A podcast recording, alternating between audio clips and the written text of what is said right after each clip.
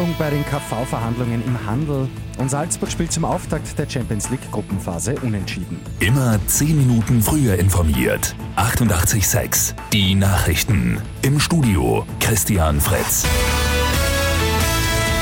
Im Handel haben sich Arbeitgebervertreter und Gewerkschaft in der ersten Runde bereits auf einen neuen Kollektivvertrag geeinigt. Für die 415.000 Angestellten und die 18.000 Lehrlinge gibt es ab Jänner um 1,5% mehr Gehalt. Das entspricht im Schnitt der Inflationsrate der vergangenen 12 Monate.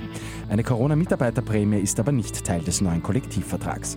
Bei überlangen Arbeitszeiten werden die Ruhezeiten verlängert.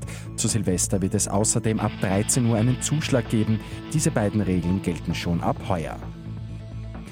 Der FC Salzburg ist mit einem Unentschieden in die Gruppenphase der Fußball-Champions League gestartet. Die Salzburger spielen gegen Lok Moskau 2:2. Damit ist der erhoffte Sieg gegen den vermeintlich schwächsten Gruppengegner leider nicht gelungen.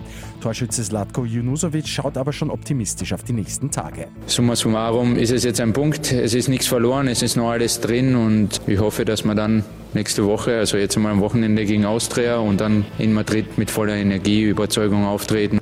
Atletico Madrid hat am Abend sein Auftaktspiel gegen Bayern München klar mit 0:4 verloren. Bei Lotto 6 aus 45 hat es am Abend einen Sechser gegeben, der Gewinn 1 Million Euro. Und zum bereits 58. Mal geht heute die Biennale los. Die gute Nachricht zum Schluss. Österreichs größtes Filmfestival findet heuer etwas kleiner statt als die Jahre zuvor, aber auf alle Sicherheits- und Hygienemaßnahmen wird selbstverständlich geachtet. Mit 88,6 immer 10 Minuten früher informiert. Weitere Infos jetzt auf Radio 88,6 AT.